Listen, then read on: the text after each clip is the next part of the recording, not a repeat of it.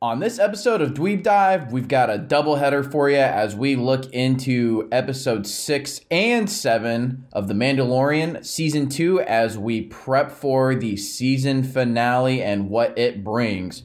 So let's go ahead and batten down those hatches and Dive,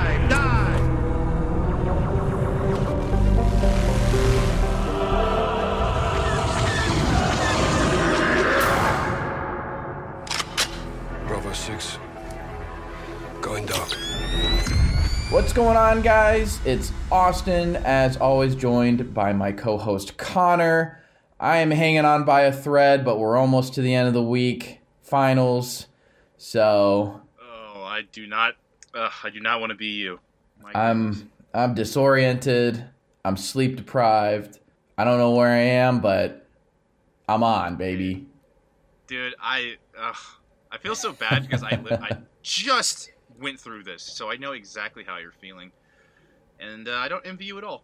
Yeah, But- well, I knew uh, I knew I had to uh, I had to throw down as well. I'm not in a closet like you were in the middle of your finals, but I figured if if Connor can record out of the closet like the Resistance, then I can certainly get my lazy ass up and and record in my normal pirate spot. radio, So yeah, pirate podcasting. Um, how are is the end in sight? Is there a light at the end of the tunnel for you now, or what? Oh yeah, so I've got uh, today at noon because it's Thursday around 10 a.m. Eastern time, um, December 17th. So I've got one today at noon, and then the last one tomorrow at 10 a.m. And today's cumulative. Tomorrow is not cumulative, so the 10 a.m. test is basically like every other test I've taken. So Okay. Are it's you it's like okay about it? Um, I still have some review to do. It's pathophysiology, so basically the study of Pathways disease and, processes. like, and like walkways and stuff like that. Uh, yeah, exactly. Like walkways, but for like diseases. So oh there you go. yeah, dude!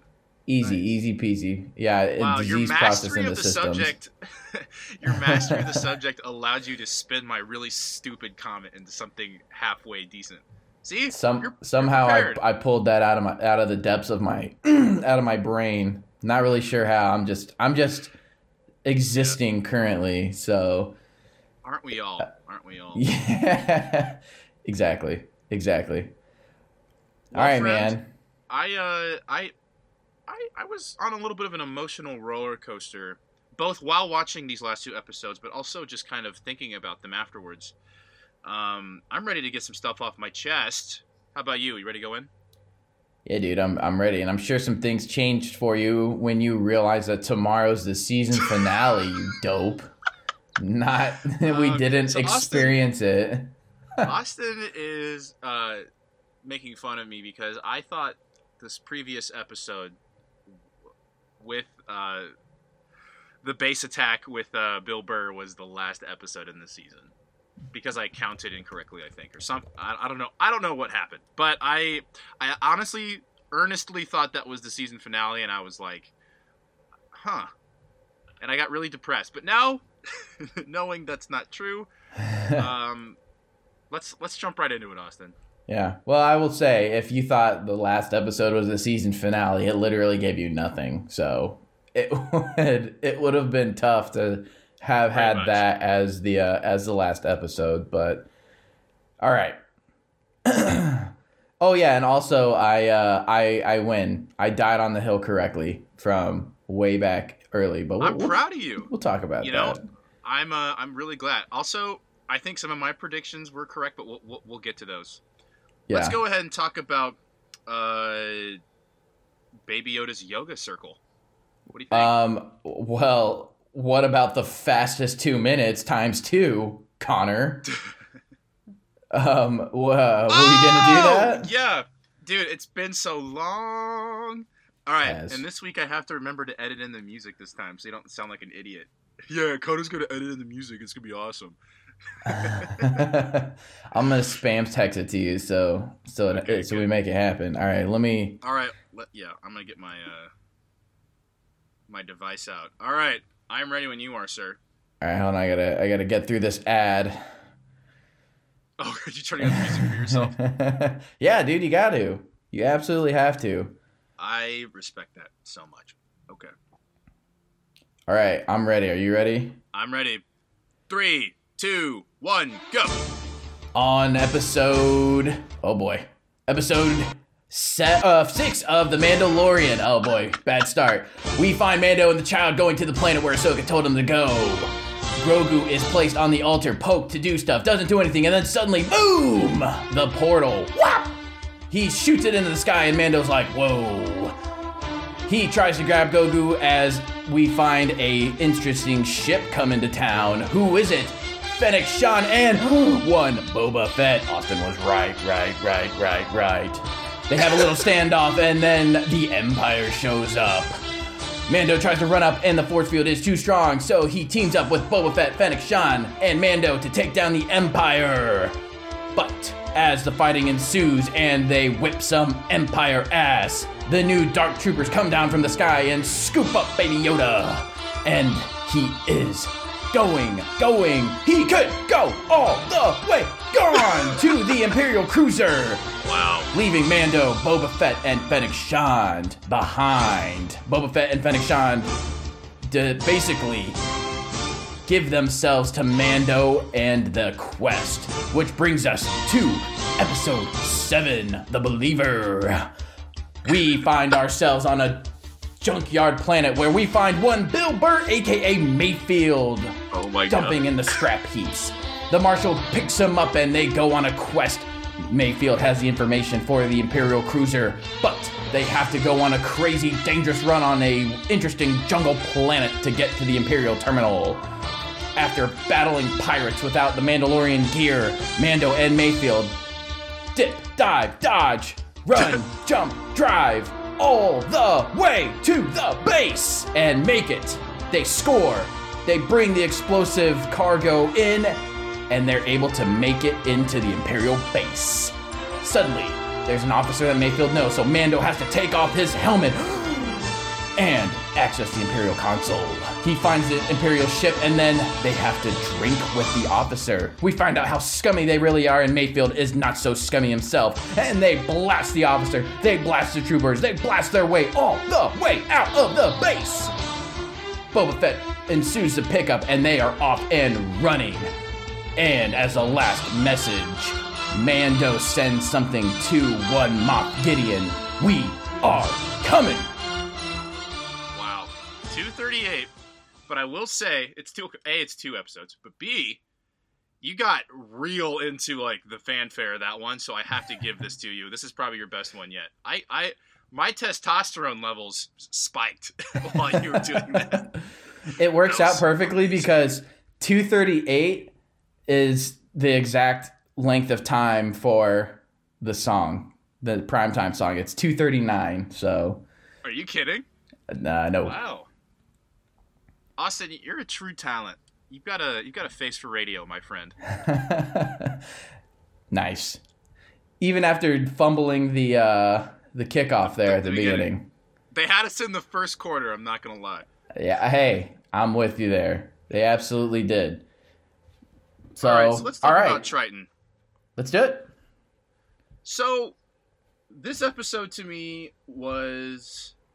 I think I texted you right after I watched it, and I'm pretty sure I said this was a good, bad episode. Yes, Bad in the sense that I think some of the choices they made for the blocking of the scene, like with Mando's jetpack, also just the the overall look of this experience, dude. I it, parts of it really felt like a fan film to me. I don't know something about the way they were romping around in like bright daylight, in just pretty nondescript, non-alien like scenery. I, I just I was like, wow, this looks like a really high quality fan film. But then obviously there was really sick stuff that can only be you know a product of a Disney uh, project. So like Boba blowing up the the two speeders with Imperials on them, and Boba like shattering face guards and like that. All that looked incredible. And Boba's sh- you know, the hero shot of him coming back out with his gear on, obviously very cool. And the reveal that it was Boba was pretty cool too. But I don't know, like nothing really held a lot of weight for me. Like when Baby Yoda was obviously in trouble, I think they dropped the ball big time. Um, not not that it happened. I think we all knew that something like this was going to happen. But like I just didn't feel like the way the scene was shot, especially when Boba's running back to Baby Yoda as the Dark Troopers are coming. I didn't feel anything from Mando. Like I and I and I'm and I know that he's an actor at this point that has a mask, you know, literally obscuring his face, but like the way it was shot, I just didn't see like urgency in the editing. Um, it was a little bit too slowly paced, a little bit too zoomed out. Like it wasn't frenetic enough. I didn't feel really a ton of emotion coming from that scene. And um, I know the director for this episode. He doesn't direct like a ton of the episodes, and I just I didn't I feel like he didn't really get the the idea as completely as he could have. That Hmm. being said, um, it was mostly a harmless episode to me. So like it wasn't like it was like oh this sucks. This is like the Fly episode from Breaking Bad or something. It was fine. I just I thought it was a little bit below their fidelity standards for like the look and the feel of episodes. Obviously though, a lot of cool stuff happened, and like we did, we got some confirmation that Baby Yoda is what he's cracked up to be in terms of a a, a conduit of the Force, if you will. So No. that was honest. That, that was my honest first reaction. What about you? Um, I I would say probably obviously less of the detailed aspects because I'm not quite on that level, but I, I, I would say um an agreement as far as the way it was constructed like i just feel like grogu being snatched up was way too easy i Yep. didn't really like the tactical layout of the combat because Thank i you. feel like Yes. those three boba fett fennec shand and mando are very smart and they have the high ground why would you run to the low ground and and even out the- the odds for for the Empire. Um, and then also Mando taking off his jetpack when he's talking with Boba Fett and Fennec Shand as a part of an agreement um, not to kill each other. And then when the Empire arrives, he runs away from it instead of just grabbing it and jetting up to the kid. He runs Dude, all the way you. uphill, and then he's got like, and then for Mando not to like realize he's a smart dude. He's trying to he tried to push through this force literal force field. Nice pun. Um and he gets shot back two times. So like i would assume he would be safe. So don't waste your time there. Or just set up like a perimeter around him or something. Like i was expecting some sort of interesting fight especially when they unleashed boba fett onto the troopers and just like destroying them. When Moff Gideon wa- launched the Dark Troopers, I was like, okay, now we're gonna get like a Boss fight. fight. Yeah. Yeah, exactly. But they just the four of them show up. The force field conveniently is gone, and Baby Yoda's tired, and they just scoop him up and fly away. And it's like, huh? Well, that was less Yeah. exciting as I, than I thought it would be. Um, obviously, Boba Fett gives chase for a little bit, but they don't want to blow up the kids, so he peels off of them. Um, so yeah, I mean, it's just like those little things of the episode were kind of like just annoying as far as like this doesn't seem like it adds up with what we know about our characters and how they typically act, right? You know, it'd be one thing if they were being pressed off the high ground and so they had to retreat back and then they're on mm-hmm. even ground, but to just run just give your advantage straight up and Yeah. and run down to face the enemy that you can see is clearly going to have the disadvantage. Like Fennec Shand's the only one that that played her advantage with her sniper, and then like hers was the most realistic, right? She's high ground sniper, shooting, and then the Empire slowly makes their way up to her, so she has to start moving, and and then it becomes more even ground. But like Mando and Boba Fett are just like, oh, we have good odds, let's even it for the Empire. So That's the Mandalorian way, baby. Tactical Exa- disadvantage. exactly. Snap some necks, Rambo style. Like I mean, it, yeah, it it led to some cool melee, but like it's annoying. It's annoying to I think, and we're not like the only viewers that felt this way. I'm sure of it. I I, I was just uh, like compare the look of this episode to like when we met Ahsoka, or the Water Planet with the like. It was like dark and moody, and it played to Mando's sort of like psychosphere as he's like traversing this dangerous universe with like basically his son, and then it's just like this brightly lit bath of sunlight in like beautiful Italian foothills, and they're having like this weird, this weird like oddly gentlemanly skirmish with Stormtrooper. Like, oh sir, I shall not shoot thee upon this rock. I will come and meet you in hand to hand combat. And then, like that's that's the place where Baby Yoda gets pulled away. Like this should be number one heartbreak for Mando. This should be like.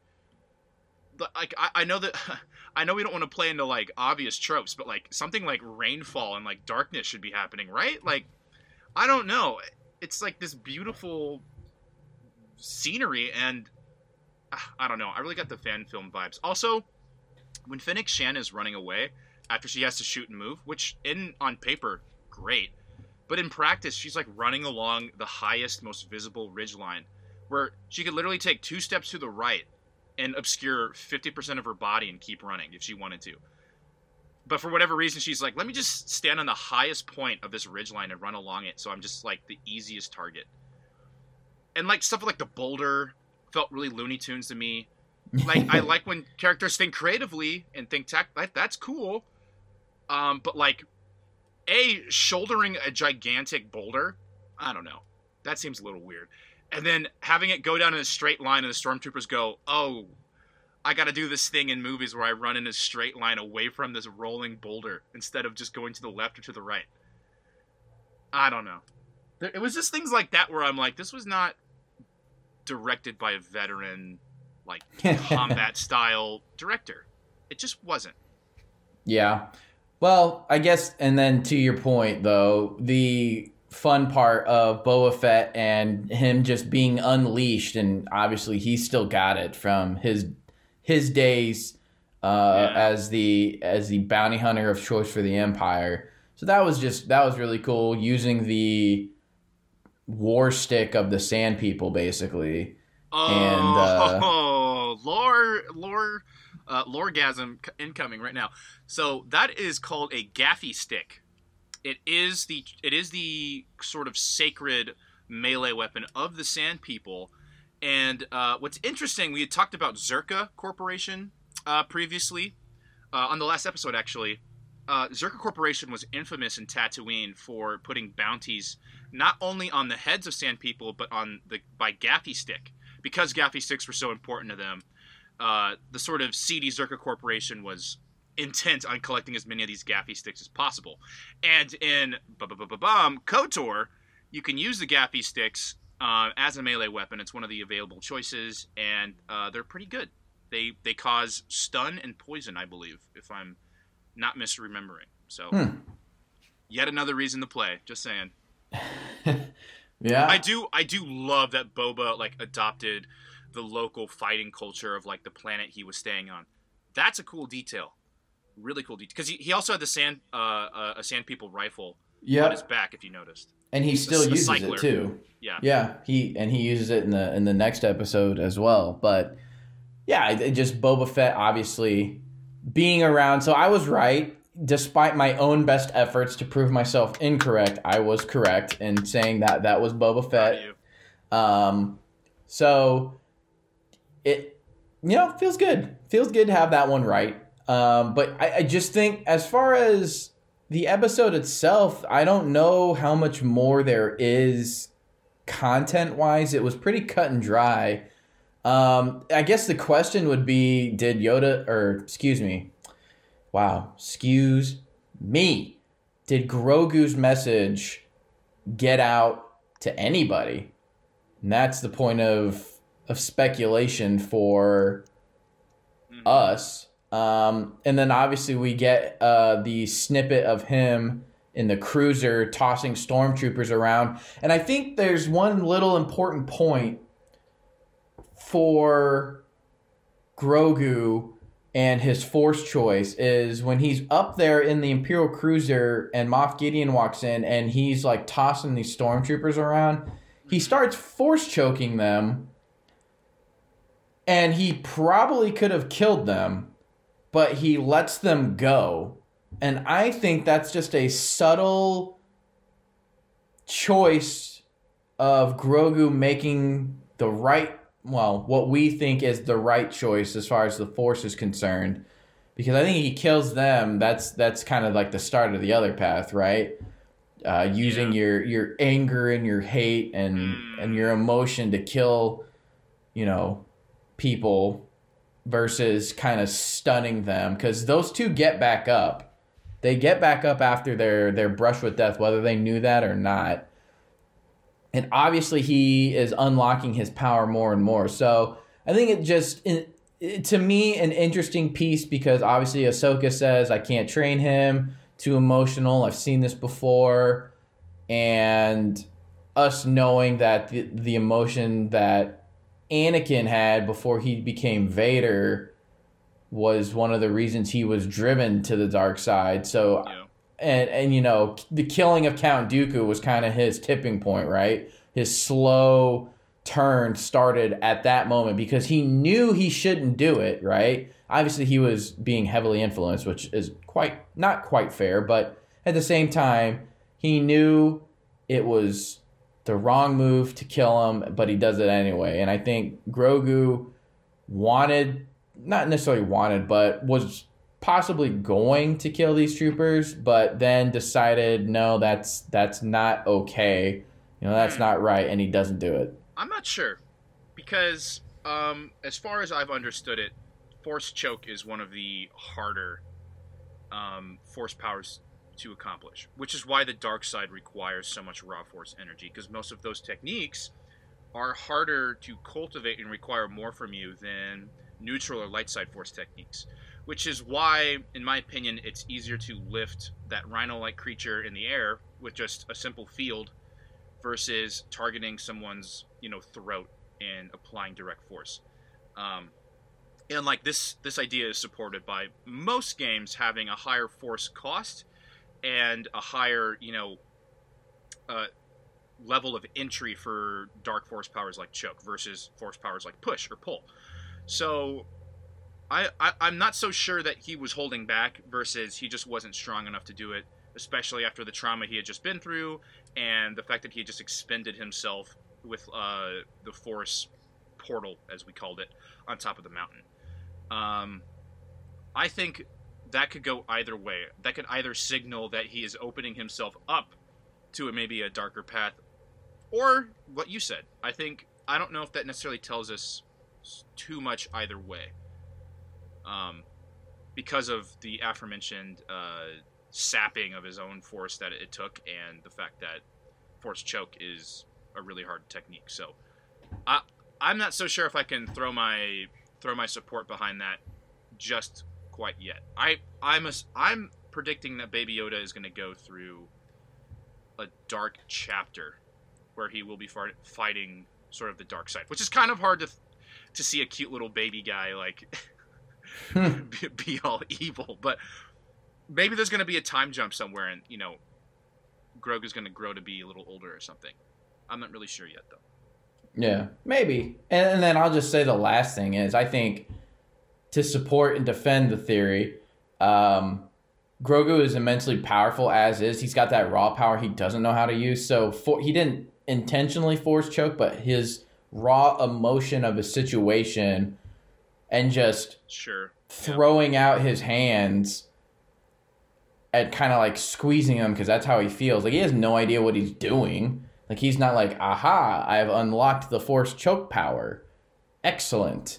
You know, I think he's just so powerful that he doesn't even know what he's doing. And he he starts crunching them and that's why you get all these different angles and a little bit of music surrounding him and the troopers and then he, you see him physically let them go because he kind of comes to the realization, comes out of that that haze of, whoa, I don't know what I'm doing, but I think I might kill these people. I need to stop. And then he stops, and then he kind of passes Okay. out after he realizes it. I think that was to me was kind of clear in my mind of his choice, and I I feel like we've we've seen this before in other you know whether you like it or not uh, games or, or lore pieces where there's just immensely strong young force wielders and they just do stuff that they have no idea what they're doing, but it, you know, like a force choke or something like that. And they have no idea that they're doing it until they kind of come out of that emotional haze, the dark haze, if you will, and realize, oh,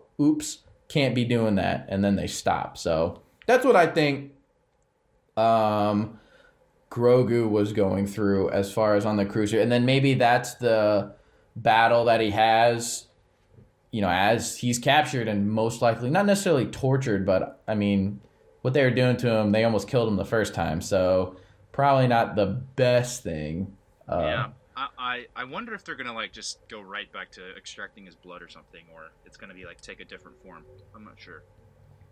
I would assume that they're gonna do that, but obviously we don't know. We'll find out tomorrow, which is the exciting part. Or maybe we won't. I don't know. There's still a yeah. lot of storyline to unravel in one episode for season two. So we'll kind of see where it goes. But um, but yeah, I think is there anything else you wanted to add for for this episode before we move to the next one?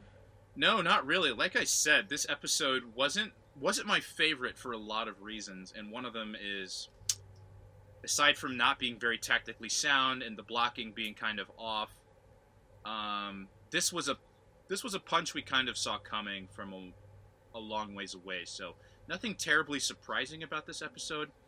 I think more the surprise of this episode was that we weren't surprised, uh, to be perfectly honest. And I mean, also Dark Troopers. They are they appear to be uh, robots.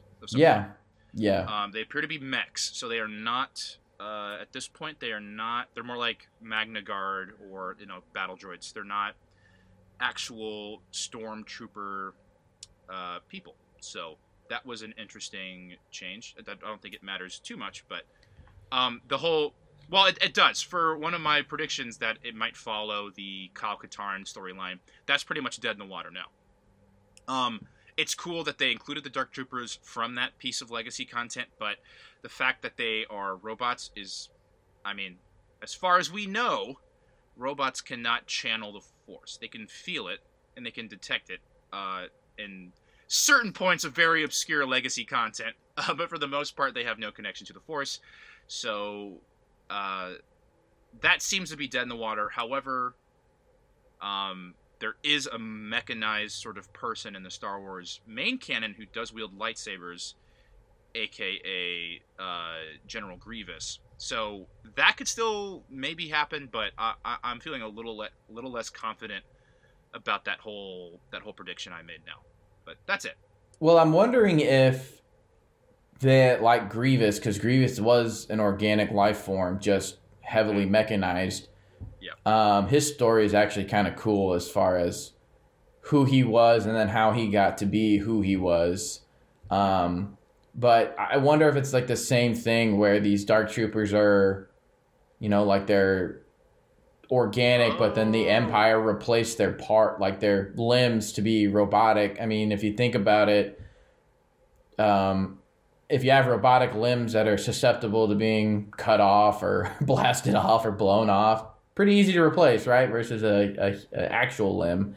Um, and we know it's interesting, pretty easy to make these robotic limbs um, and attach them to people, considering we've got just about every main character handless with a, you know, at least the Skywalkers are all mechanized yeah. hand guys. So, you know, it could be the same thing. I don't know. It's just interesting um, whether or not that is something because I don't know. I feel like I can't recall if we get like a clear picture of like inside the helmet when they're flying in and like if they're Nothing all inside the helmet, but their torso was very clearly skeletal and mechanized. Yeah, um, like pistons, and so there, there's no below the ch- like upper chest. I would even say there's no room for organic material unless like a spinal cord descends all the way down to like the base or something for like nerve connections, but mm-hmm.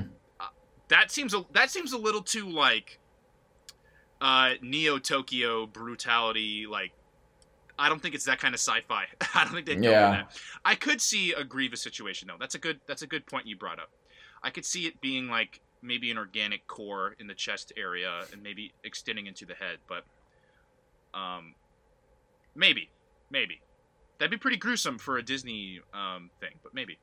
Well, I mean, if they did it with Grievous, and you have to think the technology from when Grievous was mechanized to now would be a lot better. Um, Very true. Grievous, Grievous was pretty well put together, but we have to remember that was a long time ago compared to the time now, or I guess not that long ago, but no, no, it was because he was mechanized long before the Clone Wars. So, Right. um, yeah, you know, I, don't think it's out of the. As long as you don't really know the process of how they do it, I think they could just have it and be like, ta-da. Then you kind of speculate, but they don't actually really detail anything. Like you have, they don't hint at all, so that kind of removes the brutal brutality part of in the less humane part. But you know, I don't know. I thought it might just be interesting because it doesn't make sense why you would have test subjects and then show the dark troopers and then they're just robots. Like, that doesn't make any sense to me, but we'll see. I feel you. I feel you. Okay. Well, hey, thanks for coming to bat for me, man. You're welcome. Appreciate it. Let's yeah. Let's let's move on now to episode seven, eight, Seven. seven. Okay. See, yeah, I miscounted this season. Ugh. Um. So again, not a highly consequential episode.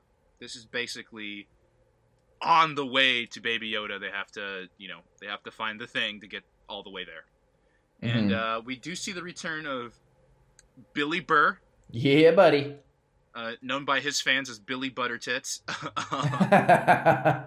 if you watch his podcast uh, or listen to his podcast, um, I think his acting really actually got better um, because, mi- and I know we're just jumping straight to this guy. I think they really kind of let him off the hook actually with his character because his rant in the truck when they're both driving in the truck. That is so close to how he sounds on his podcast or on talk show appearances, and even his stand-up. Mm. um like that exact line of thought where it's like everybody's bad. Nobody's that good. Everybody kind of cares about themselves. Like that is just kind of like his quintessence as a person. And that came through perfectly. Um and i really felt like May- the mayfield character while maybe typecasting bill burr a little bit kind of came to a more col- like a more collect sort of you know personality and i appreciated that quite a bit um, and uh, you know, I liked that. I liked his arc in this episode. If we can kind of jump to that too, um, I thought it was it was really nice. He, I, I wasn't expecting him to have that sort of emotional reaction to seeing his former officer, and I think now it makes a lot more sense who Mayfield is and why he, to- you know, if he was so skilled and had like such a cool job in the Empire and like ostensibly had all the glory he could ever want, why would he become a mercenary instead of just continuing that career? Mhm. And now we kind of know why. Um, and that actually came through really well in that in those like moments leading up to that conversation and that blaster fire. The one thing that didn't play for me this episode that was going really well up until that point was again, you know, I mentioned this earlier, is this subtle little narrative that the Empire is full of human beings Mm. and not exactly a bunch of just super British evil guys. Um, as you saw with this, uh, you know, it came through very clearly this time. You know, they're cheering. There's there's stormtroopers with their helmets off. You know, they're like more like support staff. But anyway, like, you know, it's human beings that are smiling and like they're like, yeah, like we banded together and we we just you know we were fighting for the man next to us and not necessarily like the empire. And I was Mhm. like, this is an interesting point. This seems to be something going on with like the new, um, the the Starfighter game that's coming out and or that is already out. And like I said, I think they're going to be playing more into this uh, in some of these other shows that are coming out potentially. And I was really happy to see that. However, with Mayfield's little spiel about, oh, you know, my entire division was wiped out. Like I don't know how to do his voice, and then he just starts he blasts that guy which makes sense but then he just starts blasting all these other dudes and i thought there should have been a moment there where he's like hey guys like this dude was a piece of like a piece of crap like let's not fight about this like you guys should like I, I don't know i thought he might have like tried to spare those people in some way, but then he just blows them all up, which was kind of cool in its own way. But that's where I, that that was my only disconnect in the details of this episode. As far as like the full scope of it, dude. I mean, I get it. It's the penultimate episode, so it's like they're never exactly like the most impactful, and you know we're not gonna get like a ton of juicy stuff, but um, I don't know. It was it was okay. I I thought actually the whole fighting sequence on top of the mining truck was really cool. That was one of the better fight scenes of this entire series, um, in my opinion, because it was so interesting without his Mandalorian gear. Mm-hmm. Those are my hot takes, Austin. Hit me. Um. Well, I will. I'll say that I think we from this episode we've got a further character development for Mando that basically we we always knew that he cared and we we've seen that development but obviously he's very fixated in his almost religious ways and this episode unlocks how he truly feels and what he's willing to do for Grogu and like that is kind of like the I think the the episode and and what it shows it wasn't to me it wasn't like super pointless um because it, it it's showing like you know man what what he's willing to do and and it's a lot compared since the only time he's ever taken his helmet off was when he thought he was gonna die and like that was it but it was and it was with the inorganic thing anyway Exactly. Exactly. So I just think like his this episode really just shows everybody like hey, he is willing to do literally anything. Maybe we felt that, but they're just demonstrating it and to your point from last episode where it doesn't really show he doesn't show much when Grogu's taken. In this one, he puts it all out there for him, right? For our understanding of him he literally just puts it all on the line as far as who he is as a person and, and how he operates. So um, I think that was that was one piece. And then yeah, I've loved Mayfield's arc and finding out more about him and, and how he uh, how he kind of ticks, right? And I think it's just interesting how they kind of brought in the same arc as far as when Mando's facing down that military officer on the uh, the planet with Ahsoka, right? They have the conversation, right. you know, hey, you and I are of, alike. It's kind of another crusty military style guy who's living in the shadow of their former career. That's a good point, Austin. Yeah, yeah. Yeah. But but with Mayfield like I mean he says the same thing, right? He's like, "Hey, you and I are alike." And Mando's like, "No, we are nothing alike." But then it turns out they kind of are they they made their decision to fight for the better. Obviously, they both went into mercenary work, which is not that great. So, I mean, there I would say these two ended up being more similar than you would expect, and that just becomes more apparent with what happens in the mess hall. But I, I think as well, it, it was an interesting um, piece when they make it to the base without blowing up and everyone's really happy and it's just like the other side of the empire that you know they're like normal dudes for the most part. They're just doing their part. That's the initial feeling right? They're they're just normal guys. They're happy. They're stressed. They're pushed to the limit. Um, they're just doing them. But obviously the whole sequence with the officers. So Mando obviously t- making the choice to take his helmet off in front of a lot of people and and grab the um you know grab Star the coordinates. Yeah. exactly and then I think Mayfield sticking out his neck and, and choosing a, a better path by coming in to help help Mando out right and right. you know with his empire jargon and then they sit down and um, and they have this drink. What what do they call Mando? Brown eyes. Yeah. yeah. Call him old brown eyes because he can't hear anything. Yeah, but I thought th- that was all. That was all a really good use of Bill Burr, by the way. because he is. Oh, yeah. like that. He is kind of that guy that can just sort of ramble for as long as you need him to. Yeah, and, and I think you know, to your point of of how Bill Burr is in his podcast and his stand up and and everything, and and how he kind of approaches those things. I think it was the perfect setup for this episode and talking about how everyone's a little bit selfish and everyone's a little bit bad. I mean, because I think that's just like a while Mando's not responding to him and he's sitting there.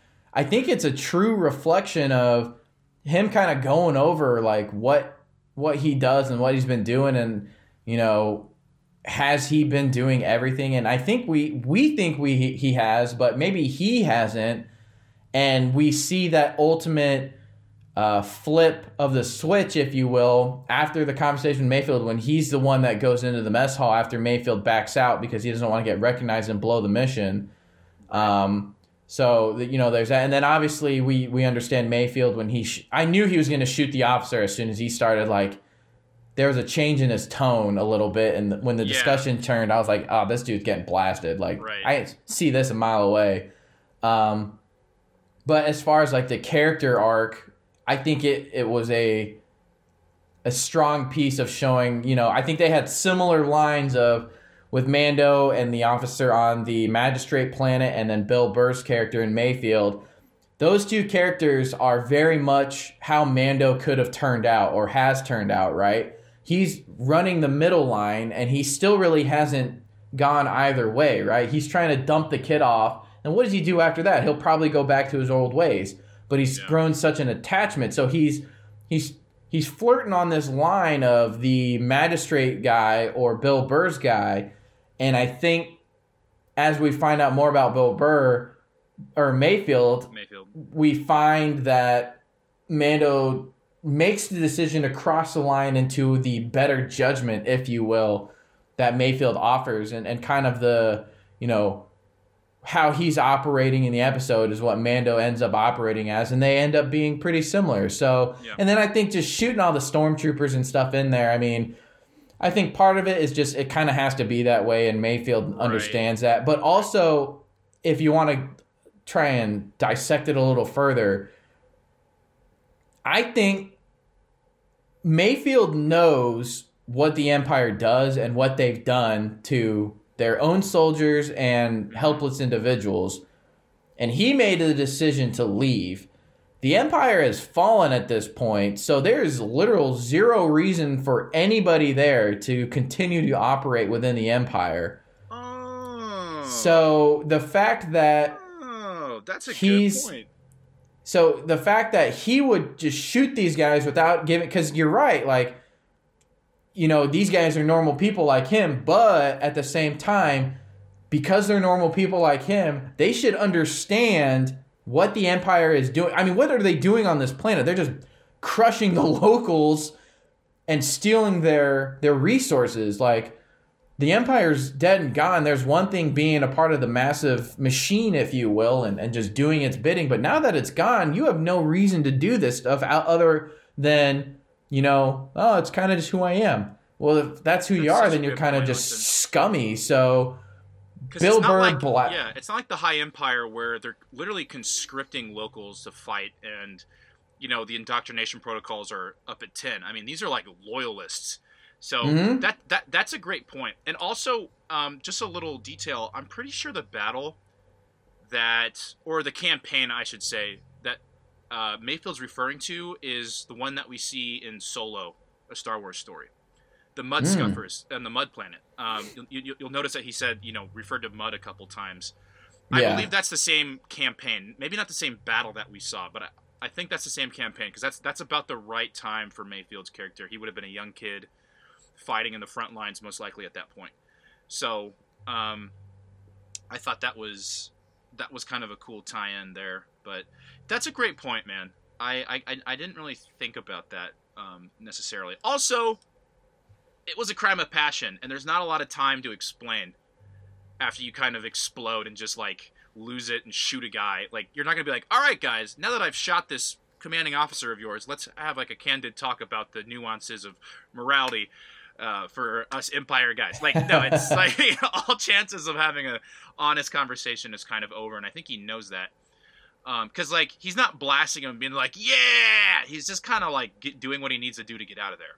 Which, by the way, what a difference between the the previous episode in terms of like the tactics, the overall writing and direction of the episode, like with Fennec and Cara kind of covering them from the top Mm-hmm. way cooler. Uh, way cooler of a scene.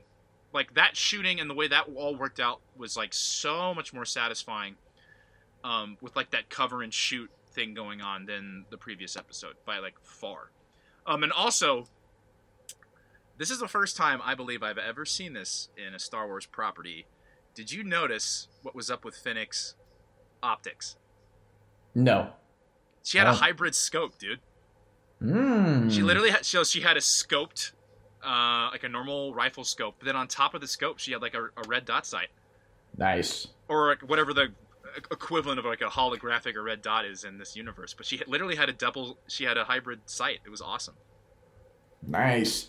I really Yeah. like the subtle detail of calling their shots, like where they're shooting, having a plan of who's doing what, but then also like calling the shots as they're operating. I think that's just like a nice little detail of Oh, like southwest side, halfway up, that kind of stuff. Yeah, that was awesome. it's just, so they're not like you know both shooting at the same target and then that leaves Mando and Mayfield open to being hit by somebody else like they're they're operating in a in a sense that it makes sense to me how they're they're in different fields of vision and calling it and communicating um, so they are an effective fire team so I really liked that little Same. subtle piece uh, of of that. Um, and then obviously we don't get much of Boba Fett this episode. He just kind of flies the getaway car, gets scoops him up, um, and and gets him going. But yeah, and then obviously Bill Burr makes that or Mayfield makes that uh, decision to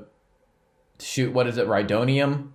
Mhm. that's highly volatile and blows up the base, which is just like a, a chapter ceiling for him, especially with that officer having had been there and um, you know, I think just kind of understanding and knowing, you know, who who else was all there as far as the Empire personnel, like those guys are, you know, we we got to see like the more human side, but also not forgetting that they're openly making a choice that is bad for everyone that they're around and there's no reason to because the empire's gone. It's it's dead. The hierarchy is destroyed as far as most people are concerned. Yeah. but um yeah so i think that just kind of closes the chapter on on him.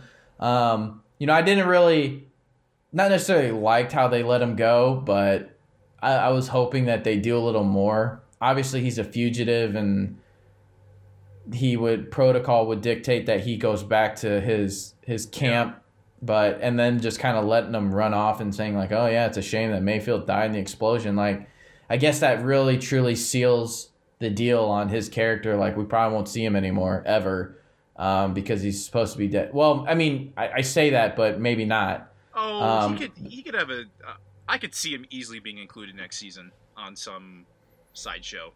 I think it would be nice to to have him, and I, I really like his character and how it developed and how it meshes with it. I mean, it meshes perfectly with the uh, with the Bad Batch there, if you will. So, um, yeah, I, I- I would like it, but it felt like they closed the chapter on on someone that um, you know they they needed and, and made sense to do so. But who knows? You know, they they do their own thing and they do a good job of it. And my hope is they bring him back, but I wouldn't be surprised if if they didn't. So, um, so they let him go, and then the last thing is the. Did you like the ominous message to Moff Gideon of "Hey, we're coming for you" from Mando? No, no, I, I really didn't. I really didn't. I thought it was pretty ineffective. Um, just and like this, this kind of kind of closed a little arc for me from the last two episodes of like, guys, the emotional resonance is like at an all-time low. Like this should be, we should be seeing the most out of um, Jyn like ever at this point. Like I thought it would have been 80 times more effective if we just got a shot of Mando playing with the metal ball and kind of like clutching it in his hand angrily or something. Like that that would have said way more than he's like I'm coming for you and I'm really mad. Like I I don't want to be told that. I want to be shown that in mm-hmm. some way. Like I, I, like the idea of him sending like a holographic message, but like we just had this whole arc with his face being shown, and like he already knows that Moff Gideon knows his name and everything about him from like you know his intelligence service, so he might as well show his face to him. Like I thought that would have been more like I thought that was an obvious lead into that or something. I don't know. I shouldn't yeah, say I, I shouldn't I say I, I hate it. I just it was fine. It was like inoffensive, which to me is like in a way the most offensive thing you can do. Like go for something, please. That was my, that was it. I, yeah. I, I never really at any time felt like I was convinced that Baby Yoda has been kidnapped and Mando's pissed. It's more just like this is another thing I have to do now. It's like it just th- like this one's different. You know what I mean? It's not like oh this is another plane I got to go to. I'm like a smooth operator. I have my head screwed on. Like I'm Mando. This is the one time where I thought, hey, I just took my helmet off today. A bunch of really crazy stuff happened, and my child, my son, essentially my son is still missing, and I know the man who took him. I know where he is, and I'm coming for him. I just thought, man, like break the mold a little bit here, and uh, that's just me. Well, I think you got to remember that we saw the emotional display during the episode, so they were probably hoping that that would just carry over for the message and kind of check that box. I wait, think it was. Wait, wait, wait, wait, wait, wait. From Mando? Yeah, Mando wielded his face in front of organic beings and made a decision that's to do so. That's that's a that's a strong choice that has an emotional impact for us. I'm saying, where's the emotion in Mando's like performance? You know what I mean? But like, this still, is like not. That, it's, I mean, it's his display. Deal. It's a big deal. It's a big, big deal because he's breaking his own moral code. But it's still it's still as like a he's using his face as like a tool essentially. It's not it's significant but it doesn't necessarily portray how he's feeling.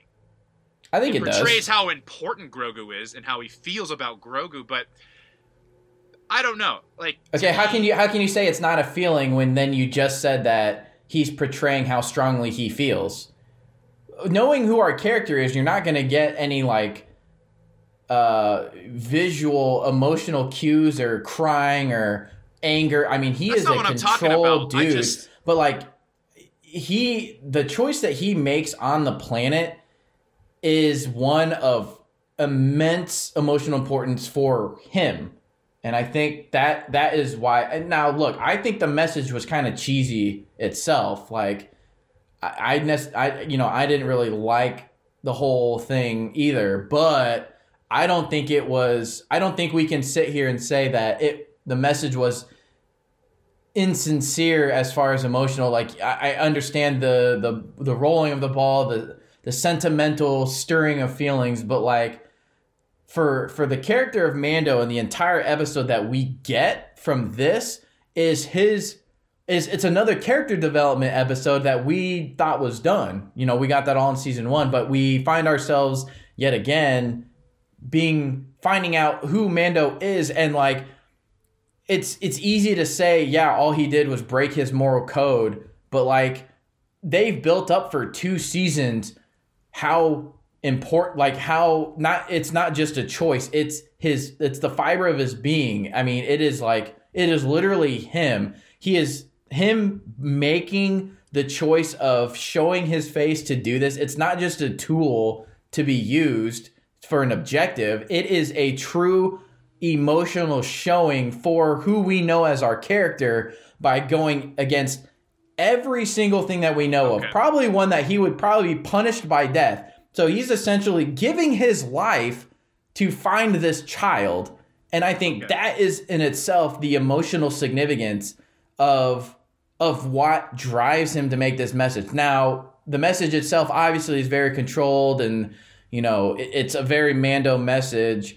And again, I thought it was cheesy, but I think from what we know from the entire episode and his choice at the end to what he did for Grogu, I think it's safe to say that that message was emotionally driven to do versus just it just existed, if you will. Here's what I think happened between our understandings of this episode. I'm talking about the filmmaking craft and how it was portrayed on screen. On paper, showing his face absolutely should have carried the weight. I totally agree with you. I'm just I what I failed to explain to you just now is that it didn't carry any weight for me personally, even though it should have. Because I don't think the filmmaking was up to par on how they revealed his face in this episode and how Mando acted. And so by the end of the episode, when he sent that message, I still wasn't convinced. And I thought now they need to make up for it in some way. That's what I was trying to say. Okay, I, I didn't I say see. it very well. I see, I see, I see. Okay, so it's like basically Yeah. and not in like a a mean way, but essentially, if it they didn't spell it out hard enough for for people looking for that emotional piece. Be, like I I, I yeah. agree. The way that they that he does it is very just like kind of so, almost nonchalant. How he makes this decision. Exactly. Like there, like there could have been there could have been a lot better of a you know reveal and I think they they tried when um you know he goes up there with his helmet on and his scans and it doesn't work. And then those officers are like trooper hey trooper. Um you know I think they could have done maybe more in, regards to raising the stakes or, or just you know how he's doing so I okay so now I see that and I follow that And So, yeah. it's it's not even that like we have to like completely sacrifice his character to make this one moment feel special. Like he doesn't have to be like wild-eyed and crazy and like breathing really heavy because that's that's not Mando. I'm talking like filmmaking techniques, like musical cues, rising strings, the timing of it, like it could have been a little more impactful or a little more epic just how they timed it and edited that sequence together. It just the rhythm and the beats leading up to him taking his helmet off it just did it didn't carry the weight that I think it should have. Yeah okay I follow how- that For like his first breach, true breach, because again, the first one was with like an inorganic thing, and he was sort of like knocked out a little bit. Like Yes. the first true breach of his religion was like that. I mean, I don't know. I think it could have Yeah, been yeah, a bit, okay, a bit, a bit more heavy. That's all. No, I, I, I definitely follow you on that. I, I can see that now. I definitely, I definitely agree. Um, if you're not looking for it, then you missed it, or you know, the gravity of the emotional situation just was not portrayed well. Yeah, yeah, I follow you. I agree. I, I can agree with that. Mhm. I can agree with you on that. I think, I think that's uh, that's pretty spot on. Honestly, they could have done better yeah. of showing the gravity of his choice after building it all the way up and you know the issue Mayfield can't go in there and like now he has to do it and has to be his face and so yeah I I okay yeah I'm with you I'm with you That's all. That's all. Oh, also, almost forgot to mention the return of seismic charges, baby. Hell yeah! Probably the coolest thing from episode two, in my opinion. Wow. Yeah. just uh blowing up them TIE fighters cuz did we I think I saw something that Boba Fett used in, a, in another Star Wars um episode or movie or something Episode so I think two.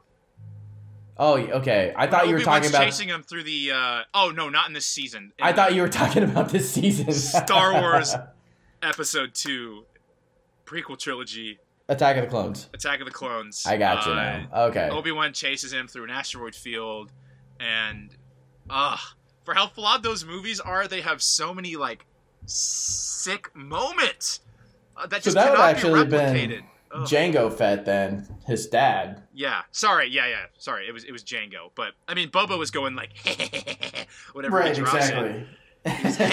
yeah, like we're gonna kill a grown man. Yeah. Yeah, exactly. And it just that actually reminds me of we get some up um how Boba Fett is brought up and raised in the Clone Wars, the animated series. I forgot that he was in there as a kid, but he is.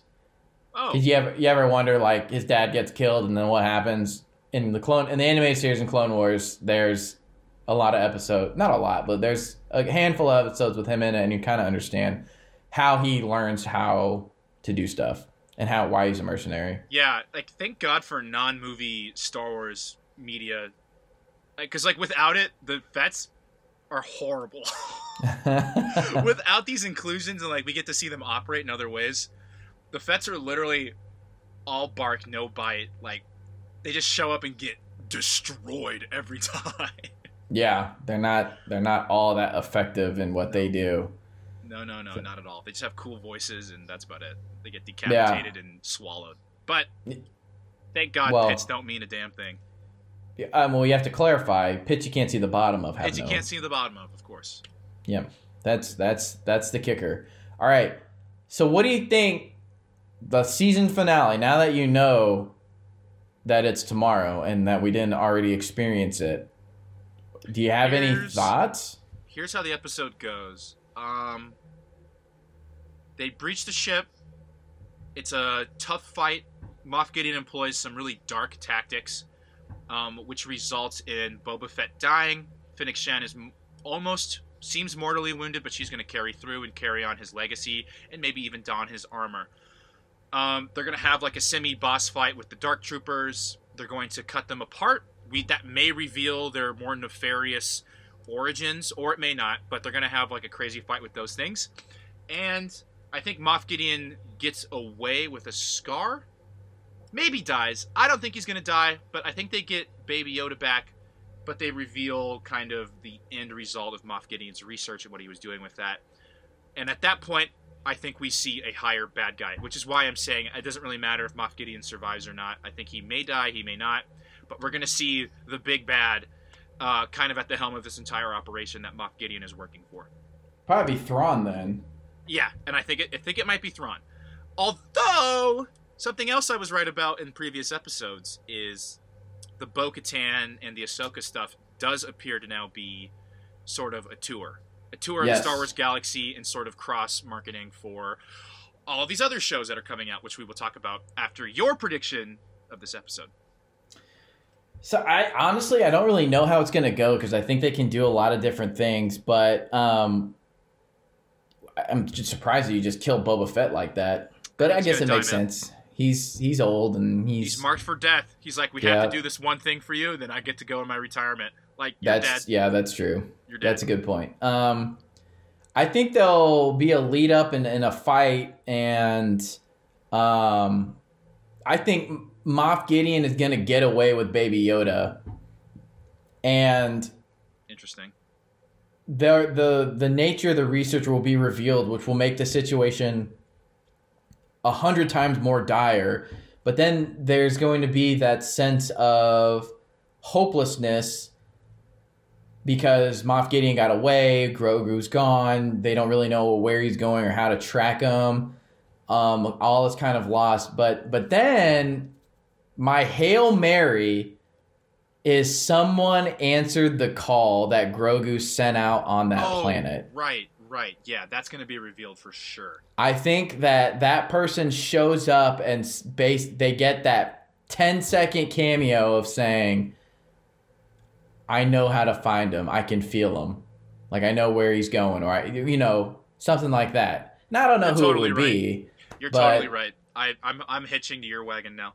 That yep. I, I mean, it's a. I feel like it's a hail mary because it could it'd be very easy to do that, but at the same time, what you just described too could could happen. I honestly, I don't think that they get Grogu back. I think that would just make it way too easy for you know for them to get him back again, and then it would just be kind of annoying as far as we're just going to cycle into the same storyline of they're hunting the Empire's going to hunt him down again Yeah. you know, it, it would seem like they're about to get him, and then Moff Gideon gets away under the cover the Dark Troopers, kind of beating everybody up, and they barely survive that encounter, and and see Moff Gideon get away, and then all hope is lost until it's not with the Hail Mary Jedi answering the call.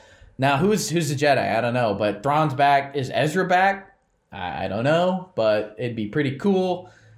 Um, but it I- just it's yeah. so hard to know. You know, it's so hard to know because I don't think who else would it be? Who else would have answered that call? Here's my Um, thing: whoever answers the call is going to have to be part of the next season. So mhm. that almost goes against Ezra in a way because he's so important and kind of deserves his own screen time that I feel like he's going to be more likely to be in the new Ahsoka series more than in season three of The Mandalorian. I feel like this is going to be a, an, uh, an original character. Character. Okay, well. an original character.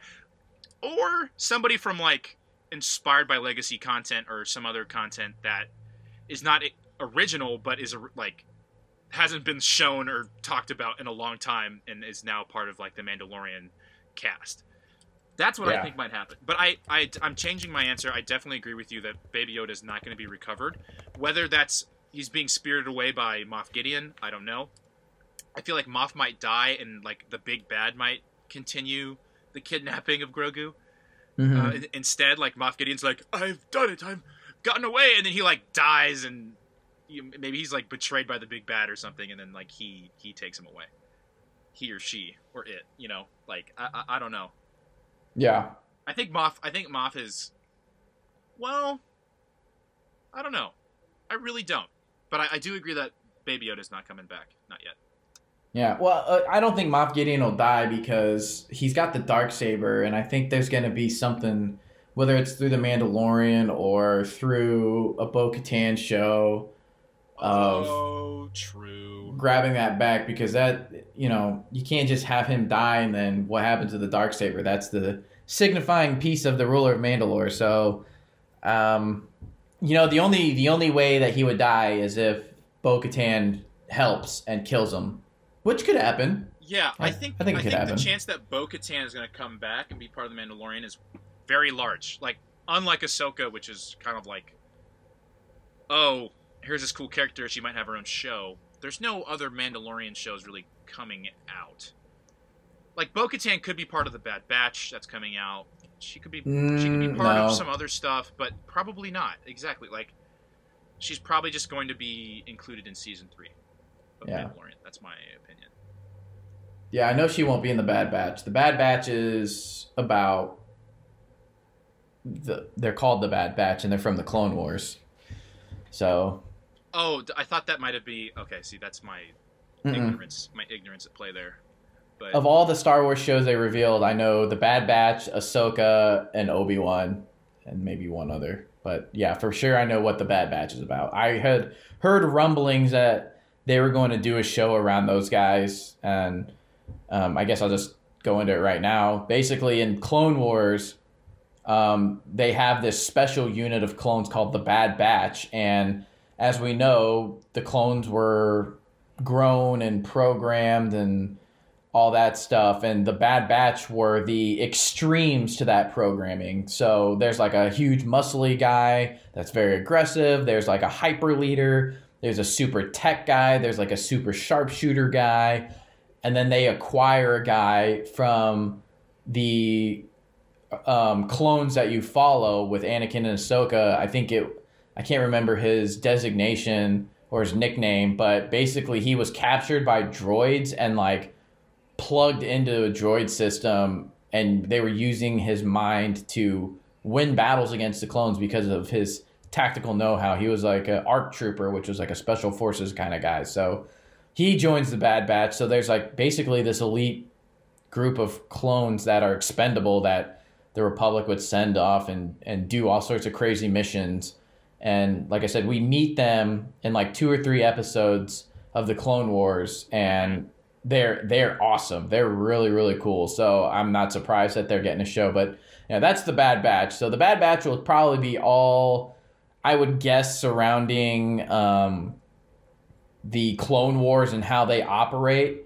Um, I would be surprised if they did anything after the Clone Wars end with them. Um, and I also wouldn't be surprised if that show was animated. oh, it is. Okay. I know that for a fact. I know Bad Batch is animated. The Droid Story is animated, uh, and that's that's all I know of. I think Rangers might be as well, but um, yeah, just just so everybody, in case you haven't known, there's Star Wars Visions, Andor, Lando, A Droid Story, Ahsoka, Obi Wan, Rangers of the New Republic, Rogue Squadron, The Bad Batch, and The Acolyte, um, all greenlit and uh, potentially coming out. That doesn't necessarily mean they're going to make it all the way. Just just in case people don't know how these things necessarily work, um, these things have all had. Uh, some of them have, haven't even had pilot episodes yet. Just so you know, these have just been greenlit stories. Um, it's likely that we're going to see an episode or three for all of these, but whether they survive longer than that remains to be seen. And I wouldn't be surprised if at least one of these gets canceled. Um, that being said, uh, pretty pretty interesting. The only one I really don't know anything about is the Acolyte and Visions. Um, I'm assuming Visions is going to be some sort of force centric, light side ish story. If it's going to be animated or live action, I have no idea. The Acolyte seems like it's going to be more dark side focused uh, because the literal text for it is like red with like a lightsaber streak through it. So Nice. that seems pretty evil. Andor is going to be is live action. It's going to be about Cassian Andor. That looks to be more one of the more high budget ones. That's Diego Luna's character in uh, Rogue One. Rogue right? One. So that's going Mhm. to be like his uh, everything previous to that. Rogue Squadron, as everybody knows, great series of games. Uh, that is like originally a game title. That is where that came Mhm. from. So that's awesome. That's one of my favorite N64 games, even though the controls it's are garbage. Uh, Lando, I think we all know what, what's what the hell's going on there. I love Childish Gambino, and I'm hoping that he will reprise his role for that. I believe he is going to. Um, speaking of reprising roles, Obi Wan baby, Yeah. Ewan McGregor. And Hayden. Christensen. Oh, I forgot about that. Yeah, that's true. Yeah, I'm Hayden actually- okay, Christensen's coming back. So, two things about that, Austin. One, God bless Hayden Christensen, knowing what he knows about how people feel about the prequel trilogy, to take this contract and be like, I'm coming back, baby. Pretty cool.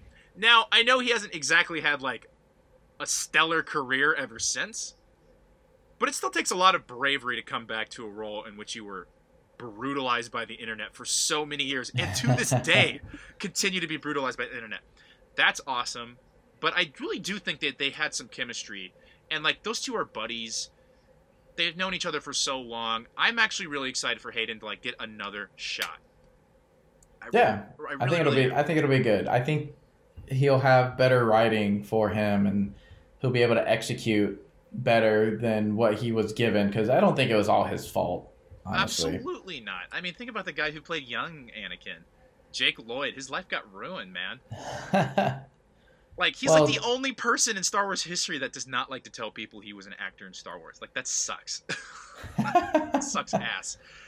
But uh the future looks pretty bright. If you know, if these even have half of the charisma and writing and you know attention to the lore as the Mandalorian, this is going to be a great future. And like I'm glad because like the movies they aren't the only place to enjoy Star Wars, and I hope people know that. Like the games are awesome, and the Mandalorian's awesome, and I have no doubt that at least half of these are going to be great, right? Well, I, I can't help but wonder the Mandalorian employs so many different directors. Were they being groomed by Filoni and Favreau to say like, "Hey, we're getting the keys to the kingdom. Don't don't mess this up. So we, we're going to take you under our wing. We're going to show you the way. Huh? And when we cut you loose to do your own thing, you better not get canceled."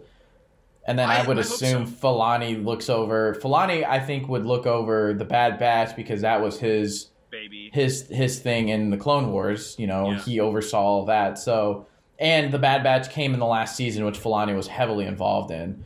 So I think Bad Batch is, is his. He'll he'll take that on along with probably whatever else if he stays on the Mandalorian um, with Favreau or not. He'll be on that one. Um, but yeah, I mean, I think I think they'll have. I mean, it doesn't make sense to have seven or eight directors for The Mandalorian and then release like seven or eight new shows and not give those guys and gals chances to basically create their own universe, if you will. So, Well, I will say, shows like The Mandalorian, like episodic shows, they actually do tend to employ a different director every episode. That's just kind of a modern practice. Not all the time. Like sometimes, like a show like True Detective, it was uh, I forget his name, but it was the main director for most of the episodes. But like two of them were a different director. Um, but there's plenty of shows. Breaking Bad is another one where there's almost a different director. In- some seasons, there's almost a different director every episode. It just kind of depends. Um, but I hope you're right. I hope they do transfer these directors, and I think they will. Especially like I think Bryce Dallas Howard will probably oversee. Um, Um, I would think she would get a Ahsoka big one, yeah. Or like you know what I mean. So yeah, Yeah. I think I think you're partially right there. Yeah. Nice. That'd be nice. And I think there's definitely some talent in the Mandalorian as far as directing is concerned to own and and take one of these shows on and, and make it good. So Whew. Future looks crazy. it does. It does indeed. It looks good though. That's it's like, finally happening. Some of these are like have been in pre-production for a long time, and some of them are even in like production production right now. Um, I know the Bad Batch is in production, and like I know Andor is finishing up pre-production, and like they're already like rehearsing fights and stuff, and same with Obi Wan. Um, I don't. I, the rest of it, I have no idea how far along they are. Um, I'm assuming Ahsoka's somewhat along, just because they've done so much work for the Mandalorian appearance. So I have to imagine Right. that that's in a good place. But like, I literally know nothing about Vision's acolyte, and in terms of production, I know nothing about Rangers or Rogue Squadron or Lando or Droid Story either. Mhm. But I at least know what some of those will be about. But I think a Droid Story is going to be a the most child focused one Uh, because like previous droid story like the, they were games um, I, and I, there might have been other media uh, with, associated with like a droid story but the previous ones were games and those were very child focused so um, it makes sense. You gotta have something for the kiddos. and visions visions just based on the typeface that they chose seems to seems to play towards a younger crowd as well but we will we'll have to see. Yeah, I mean, and the thing with these shows too is you almost have to watch them because they'll probably all be canon, and oh you'll learn so much. Like Rebels is a pretty much a kid show, and I'm like in love with it because it's so good, and you get so much out of it. Um, and I think Clone Wars was at first, and then as it grew, it it got dark it yes, it does. It does get dark, um, and there's a lot of parts later on that you're like, wow. People get Okay. Yeah, there's like a bunch of YouTube videos that I keep seeing. I haven't watched them because I don't want to spoil later stuff for me that I haven't watched. But it's like, it's you know like the SpongeBob mocking text that people do, where it's like every other word's like capitalized. And, like, Yeah. there's a video that's that's like uh, Clone Wars is a kid show, and then like the thumbnail is like somebody getting stabbed through like the spine with a Oh yeah, no, it Yeah. it it like once you break through the first tidbit and you start get to like when they start you can tell they started they're like hey wait a minute we can do something with this then it then a lot of stuff happens. I, it's so good. I need i'm probably going to end up rewatching it. I i tried to um make a bid to my wife to basically watch star wars in its entirety from start to finish with everything so like starting with Damn Phantom son. Phantom Menace going into Attack of the Clones and then doing all of Clone Wars and then Revenge of the Sith tied in with the last episode of Clone Wars um, into Rebels and then I think it's New Hope. Uh, no, no, no. It's Rebels, then Rogue One, then New Yeah. Hope, um, Return or Empire Strikes Back, Return of the Jedi, The Mandalorian, and then You know, watch Solo. the, the last three. The solo's like an outlier as far as the it's really contained. the story is concerned. You know, in, in what I just described. I mean, yeah, it'd be watchable. I don't. I wouldn't really know where to watch it as far as probably like in between Revenge of the Sith and Yep, New Hope. exactly It'd probably be like somewhere in there. That's exactly where you should watch it. But um, I, I'm I'm kind of a I'm an apologist for Solo. I I really thought it caught the flack that was deserved for the new trilogy, and it just kind of got and people just sorted it with all of that, which I actually thought it was pretty good. Um, but that's just me. Woo! We have our predictions down. We've talked a little bit about all the new Star Wars IPs coming out. Um, I'm ready for the next episode, man. I don't, I don't think I have much more to say. How about you? No, it's just the anticipation for the end of the season and breaking that down and guessing what's to come. I mean, that's that's all that's left to do. So that'll that'll happen after uh, after the final episode. So that's that's all I got too. Um, so if that's if that's everything, uh, I hope you guys enjoy the episode uh, again with the two Mandalorian episodes. Uh, thank you guys so much for tuning in, and we will see you guys next time. First choke. Thanks for listening to this episode of Dweeb Dive. If you liked what you heard, please, please, please like and give us a follow so we can continue diving into your favorite topics. There's been a lot of hot takes, there's been a lot of claims, a lot of references to the deep lore. If you have a question, a comment, feedback, you're angry with me for something perhaps inaccurate I said, which is very likely, please do not hesitate to reach out on our accounts and ask us the big questions. We would love to hear from you. Thanks, guys.